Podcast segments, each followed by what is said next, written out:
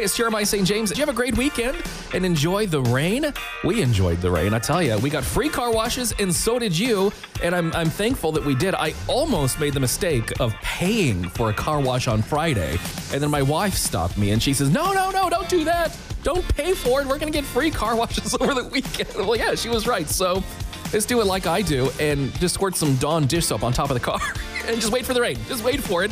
You know, it, you you laugh at me, but it's actually a game in my family. It's fun. My kids, they'll get some like they get some special clothes on. They're like they're like waterproof play suits, I guess. I don't know. My wife finds finds them on Amazon.